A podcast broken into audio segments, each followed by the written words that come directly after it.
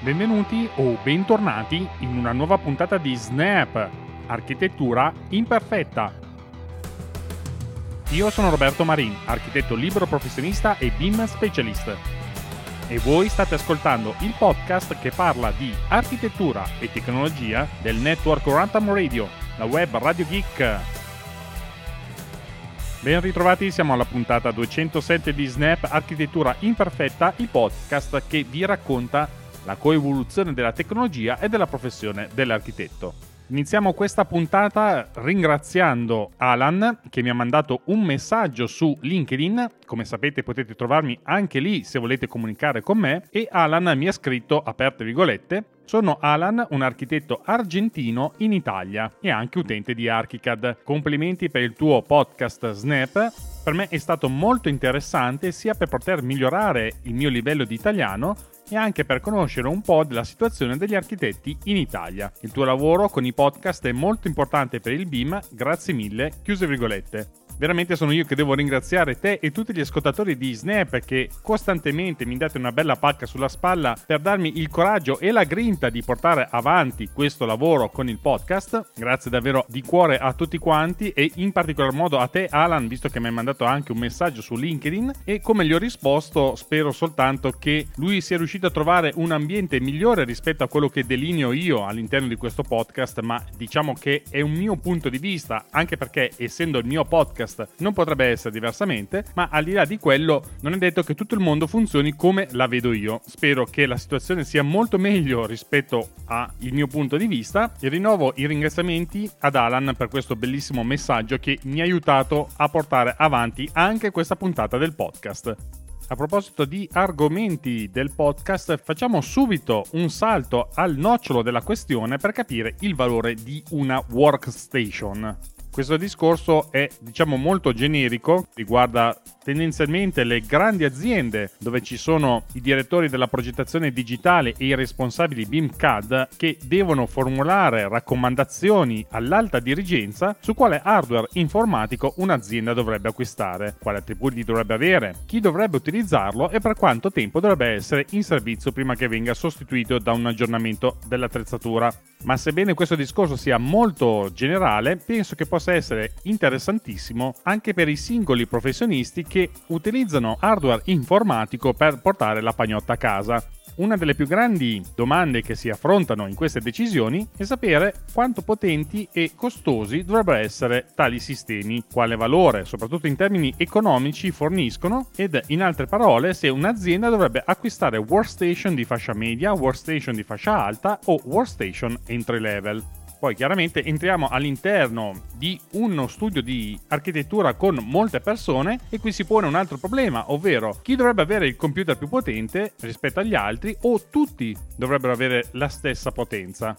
Per rispondere a questa domanda dobbiamo scomporre il problema in modo da poter comprendere il valore di un membro del personale specifico o medio in uno studio di architettura, il valore del loro tempo di aperte virgolette, calcolo intensivo che possiamo indicare con IC riguarda la stima di quanto aspettano le loro workstation per completare i comandi che hanno impartito.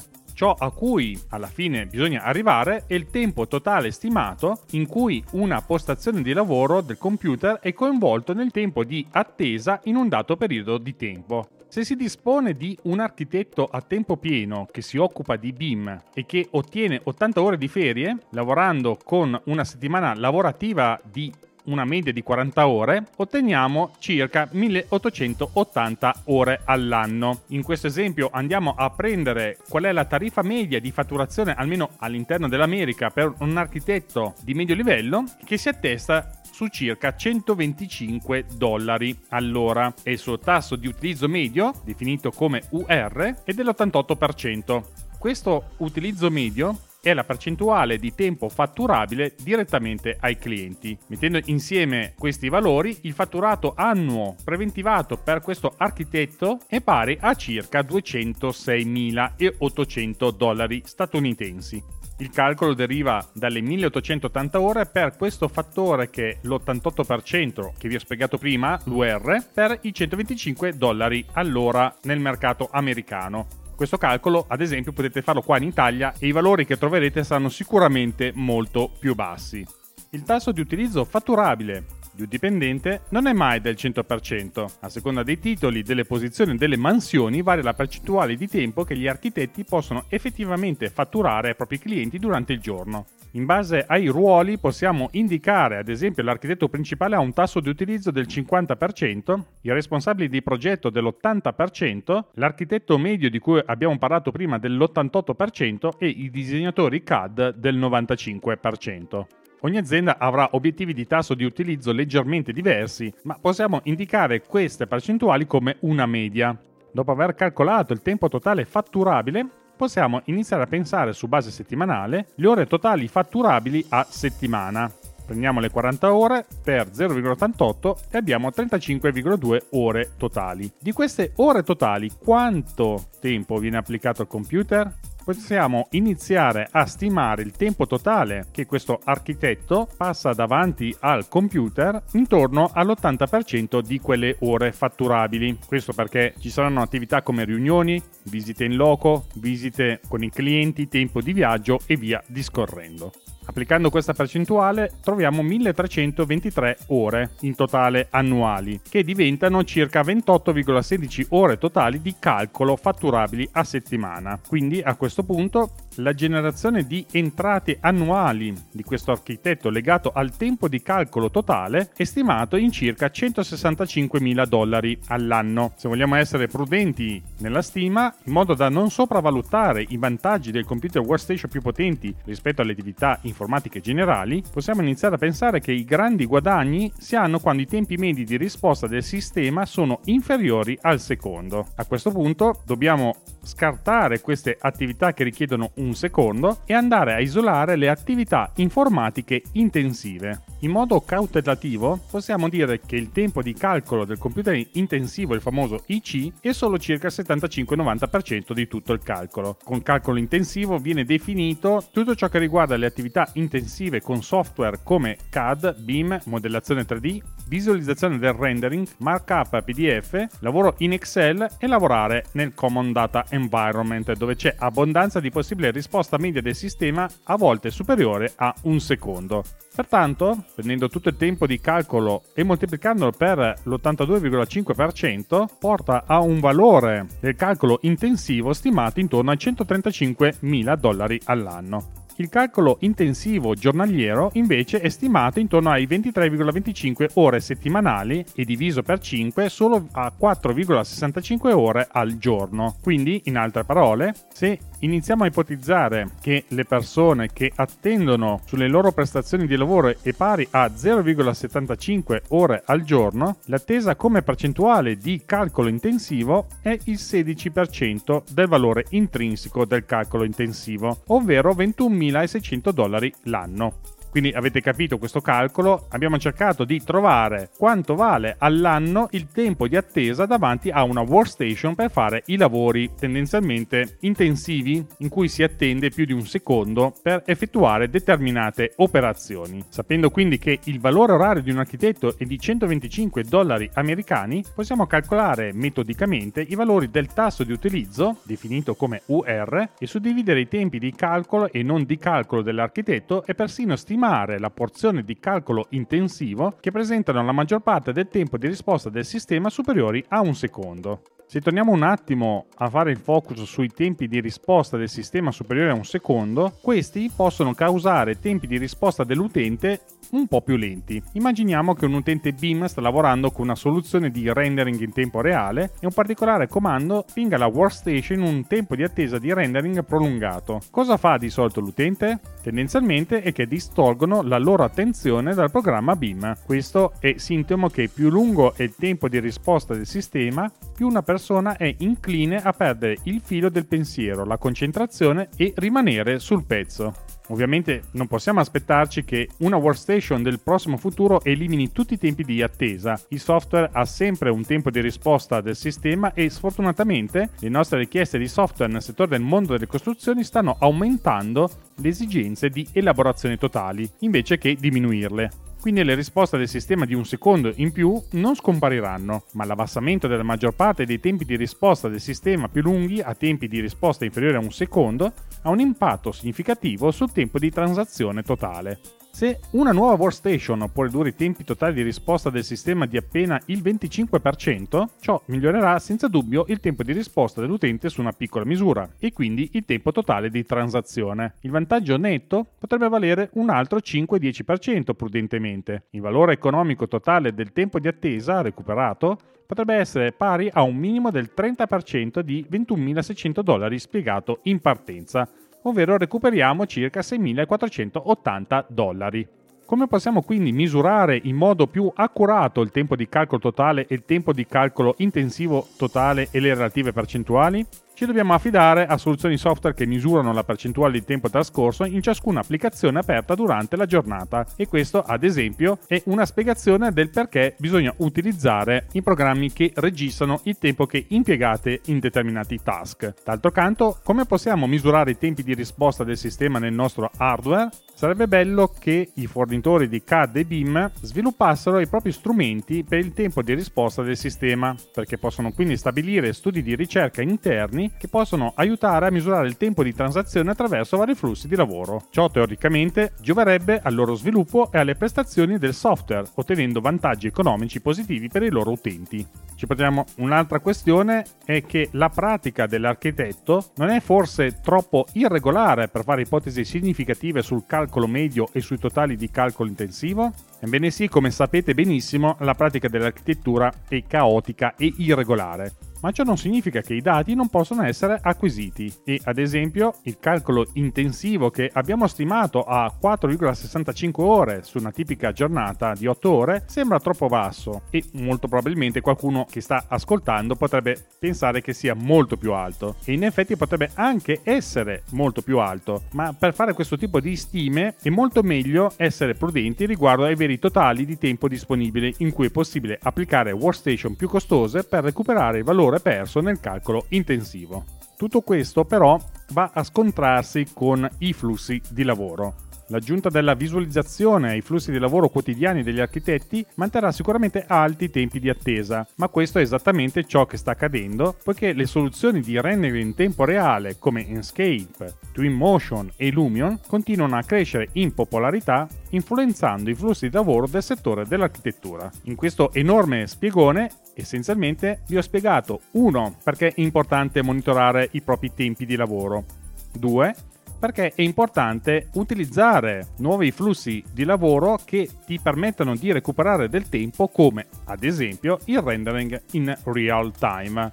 Queste cose ce le siamo sempre raccontate qui su Snap Architettura Imperfetta, ma mi sembrava molto interessante riuscire a mettere giù dei numeri per farvi capire quanto anche un hardware che in questo momento può essere vecchio può essere utile sì in determinati task, ma se andiamo a fare altri task molto più intensivi, oltre a farvi perdere tempo, vi fa perdere anche la concentrazione. Prima di iniziare la seconda parte di Snap, vi ricordo che questo podcast non è sponsorizzato da nessun sviluppatore o produttore di software o hardware e se vi sentite soddisfatti di quello che faccio e volete sostenere questo progetto per il lavoro svolto, potete farlo anche semplicemente senza sborsare un euro facendo acquisti su Amazon partendo dal link che vi lascio nelle note dell'episodio. Il prezzo non varierà, ma una piccolissima percentuale dell'acquisto verrà devoluto al sottoscritto oppure se volete offrirmi un caffè virtuale come ha fatto Michele anche questa settimana e ringrazio di cuore, potete farlo tramite PayPal o Satispay seguendo il link che trovate all'interno delle note dell'episodio. È da qualche puntata che ne parliamo dell'intelligenza artificiale e anche in questa puntata facciamo un po' il punto della situazione. Come sapete basta scrivere una frase del tipo una villa neofuturistica fatta di cemento e bambù affinché il generatore d'arte Midjourney, alimentato dall'intelligenza artificiale, evochi immagini di qualsiasi cosa venga chiesto in meno di un minuto diversi sviluppatori hanno lanciato al pubblico programmi di intelligenza artificiale di testo e immagini, tra cui DALI e Stable Diffusion. Questi strumenti che sono stati addestrati su grandi quantità di immagini online, sono diventati un grande successo per il pubblico generale, che ha messo alla prova questi programmi, ricorrendo però a volte a cause legali per copyright. I designer dilettanti utilizzano gli assistenti di intelligenza artificiale per realizzare fan art, fotostock o un dipinto che può vincere un concorso artistico. Midjourney, uno strumento di un laboratorio di ricerca indipendente con lo stesso nome fondato dall'imprenditore David Holtz, è rapidamente emerso come il tirocinante artificiale preferito dell'architetto. Gli architetti di tutto il mondo si sono avvalsi di questo strumento per evocare i loro sogni più sfrenati. Alcuni stanno persino iniziando a testare modi per usarlo nel loro lavoro nella vita reale e su Instagram, dove molti architetti condividono le loro immagini alimentate dall'intelligenza artificiale, più di 72.000 post sono stati taggati con Midjourney Architecture. Tim Fu, progettista di architettura nel gruppo di ricerca computazionale di Zahaid Architects a Londra, ha affermato, aperte virgolette, Midjourney è quello molto creativo e artistico che essenzialmente ti darà un'estetica visiva superiore a tutto il resto, chiuse virgolette. Nel workshop che insegna attraverso la Parametric Architecture Academy, Fu espone le basi dell'architettura Midjourney. In primo luogo gli studenti imparano a creare un forte suggerimento derivanti da parole e costituiscono una libreria personale di termini da cui attingere. Successivamente i suoi studenti imparano a perfezionare le immagini attraverso l'iterazione. Midjourney risponde a ogni richiesta con quattro immagini, ma possono scegliere quelle che preferiscono e usarle per iterare immagini nuove di zecca e così via per tutti i round che desiderano. Come esempio didattico, Fu usa la sua villa surrealist con questo suggerimento, aperte virgolette, dolci colline, casa contemporanea, proprietà di lusso, piscina, cubista, parametrico, struttura in legno, villa modernista, bianco, renzo piano, fotografia, granito bianco, futuristico, accogliente, luci calde, chiuse virgolette ha quindi attraversato più di 100 iterazioni spingendo il design in direzioni diverse prima di stabilirsi sull'immagine finale. Sempre fu afferma, aperte virgolette, studenti diversi che utilizzano la stessa tecnologia possono ottenere risultati così diversi. Per me questo dimostra che questo è uno strumento che può aiutarci, ma richiede comunque il controllo e l'abilità artistica delle persone che lo utilizzano. Chiuse virgolette. Alcuni architetti hanno usato Midjourney per addentrarsi in mondi surreali, liberandosi per un momento da considerazioni pratiche. Un esempio è la casa all'uncinetto progettata da Hassan Rakab, il quale afferma che i generatori di arte e di intelligenza artificiale addestrati sulle immagini di ricerca non apprezzano l'architettura islamica. Hassan è un designer computazionale che lavora in architettura a Los Angeles. Ha utilizzato tutti i tipi di materiali incongrui nei suoi edifici Midjourney, tra cui piume piume e zucchero filato. Ora sta usando lo strumento di intelligenza artificiale per creare omaggi alla sua città natale di Alessandria, in Egitto, per la sua serie The City is a Tram, fondendo i tram gialli della città con l'architettura Art Nouveau del suo centro. Dice Ragab, aperte virgolette, da bambino prendevo il tram ovunque. Questa immagine è come un sogno, mescola i miei ricordi insieme per inventare qualcosa di nuovo. Chiuse virgolette. Tuttavia, quando Ragab ha cercato di creare progetti che incorporassero elementi dell'architettura islamica, ha scoperto i limiti degli attuali generatori di intelligenza artificiale. Questo, ad esempio, è uno dei famosi bias cognitivi di cui vi ho raccontato qualche tempo fa, sempre qui su Snap Architettura Imperfetta. Tant'è che afferma Ragab, aperte virgolette, quando lavoro con l'architettura non occidentale, è difficile per me ottenere buone immagini perché questi strumenti sembrano mancare di una profonda comprensione di questi stili. Chiuse virgolette. Come sapete questa non è la critica di una persona, ma in realtà sono molti gli utenti provenienti da diverse parti del mondo che hanno sottolineato che i generatori di arte e di intelligenza artificiale sembrano comprendere meglio l'architettura dell'Occidente rispetto ad altre regioni, riflettendo probabilmente le lacune nelle banche dati di immagini su cui sono addestrati gli strumenti e aggiungo io molto probabilmente ci sono anche dei bias cognitivi sotterranei. Tuttavia, Ragab ha affermato che Midjourney consente agli architetti di pensare in grandi modi, che non possono necessariamente fare nel loro lavoro quotidiano. A parte virgolette, di questi tempi è difficile realizzare le tue idee a meno che tu non sia un architetto molto famoso. Questo strumento è un ottimo modo per esplorare nuove librerie visive per l'architettura invece di continuare a fare quello che facciamo sempre, chiuse virgolette. Chantal Matar, una un architetto che gestisce un omonimo studio di design a Londra, ha utilizzato Midjourney per giocare con la nozione di architettura fluida, che di solito si riferisce a strutture senza soluzioni di continuità e curve. Le sue immagini fondono cascate d'acqua con vasti interni curvi per creare visioni ultraterrene. Matar afferma, aperte virgolette, trovo conforto nell'immaginarmi in questi luoghi, forse perché sono mediterraneo e mi piace l'idea dell'acqua nelle mie simulazioni. La combinazione di elementi fluidi con l'architettura è più poetica di uno spazio in cui puoi effettivamente vivere evocando solo emozioni. Chiuse virgolette. Mentre il lavoro sull'intelligenza artificiale di Matar è per ora teorico, sta cercando modi per portarlo in forma 3D. Aperte virgolette, tutti ora stanno affrontando questa sfida in cui otteniamo tutte queste bellissime immagini, ma alla fine sono ancora visioni. È qui che devi iniziare a scavare e trovare un modo interessante per dar loro vita. Chiuse virgolette. Uno degli architetti che scavano in giro è l'architetto di Chicago, Stephen Corlas, uno dei primi ad adottare Midjourney che crea video tutorial per condividere ciò che ha imparato. Come molti architetti che hanno sperimentato Midjourney, tra cui Fu e altri presso grandi aziende come Foster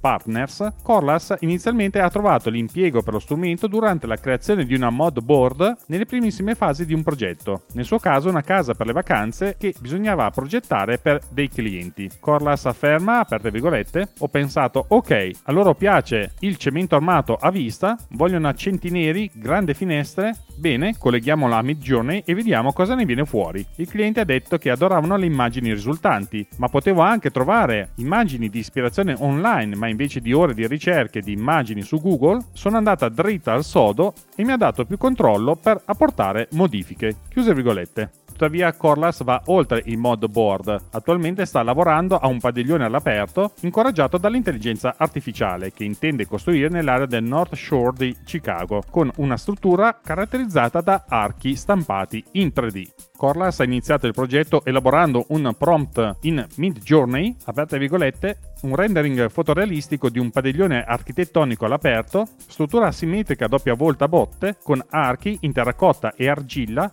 assemblaggio di componenti modulari, composizione geometrica, illuminazione artificiale, illuminazione d'accento durante una luminosa alba nebbiosa in un campo erboso con piantagioni di praterie autoctone. Chiuse virgolette attraversato molte iterazioni prima di stabilirsi su una serie di immagini concettuali. L'architetto afferma, aperte virgolette, la tecnologia non è ancora lì per passare da Midjourney alla stampa di un padiglione a grandezza naturale, che sia strutturalmente solido, quindi dobbiamo modellarlo e fare analisi strutturali, chiuse virgolette. Dopo aver sviluppato modelli 3D vagamente basati sulle immagini concettuali di Midjourney, ha inserito le immagini di questi modelli in Midjourney e ha chiesto allo strumento di iterare i disegni architettonici. Sebbene questi disegni manchino di dettagli, sembrano sorprendenti e portano a nuove idee che possiamo vedere in un video che ha pubblicato Corlas su questo processo. Aperte virgolette, Stiamo spingendo questa nuova tecnologia, ma è ancora meglio utilizzarla come ispirazione per essere incorporata nelle pratiche del mondo reale. Chiuse virgolette.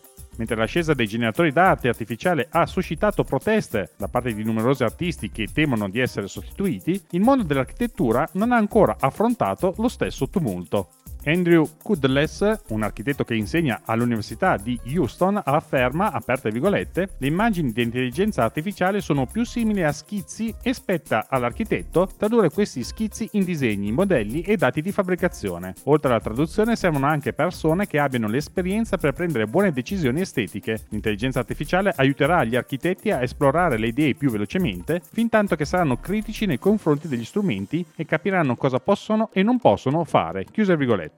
Se la tecnologia arriva al punto in cui l'intelligenza artificiale potrebbe non solo aiutare a creare immagini contestuali, ma anche modellarle, allora le cose diventeranno ancora più interessanti, secondo Fu. Aperte virgolette, siamo tutti con gli occhi spalancati, sconcertati da questa tecnologia che si sta evolvendo a un ritmo esponenziale. Si svilupperà in modi su cui possiamo solo speculare in questo momento, ma nessuno può prenderla alla leggera. Chiuse virgolette. Ed ecco qua servita un'altra tecnologia a disposizione per gli architetti possiamo definirla immagini generative, come la progettazione generativa che abbiamo conosciuto qualche anno fa, e in questo caso ci regala degli spunti progettuali interessanti che possiamo piegare alla realtà grazie appunto alla professionalità dell'architetto. In questo caso l'intelligenza artificiale deve essere sempre vista dal punto di vista di un dialogo critico su quello che viene proposto perché ovviamente quello che genera l'intelligenza artificiale è qualcosa di fantastico, chiamiamolo così, che però deve essere portato su questo terreno, ovvero la Terra, dove dobbiamo abitarci, dobbiamo creare, dobbiamo fare i calcoli statici, ma soprattutto dare la nostra personale interpretazione della qualità dell'architettura contestualizzata nel posto in cui verrà creata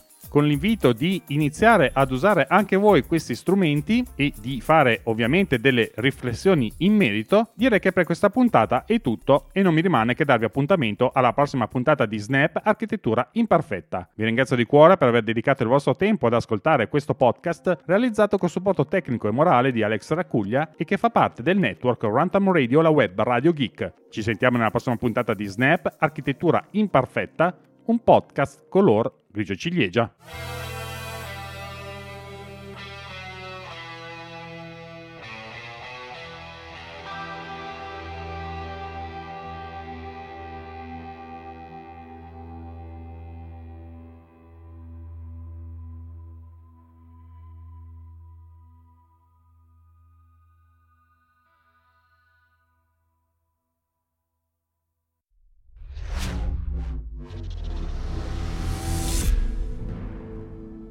This podcast is edited with Producer.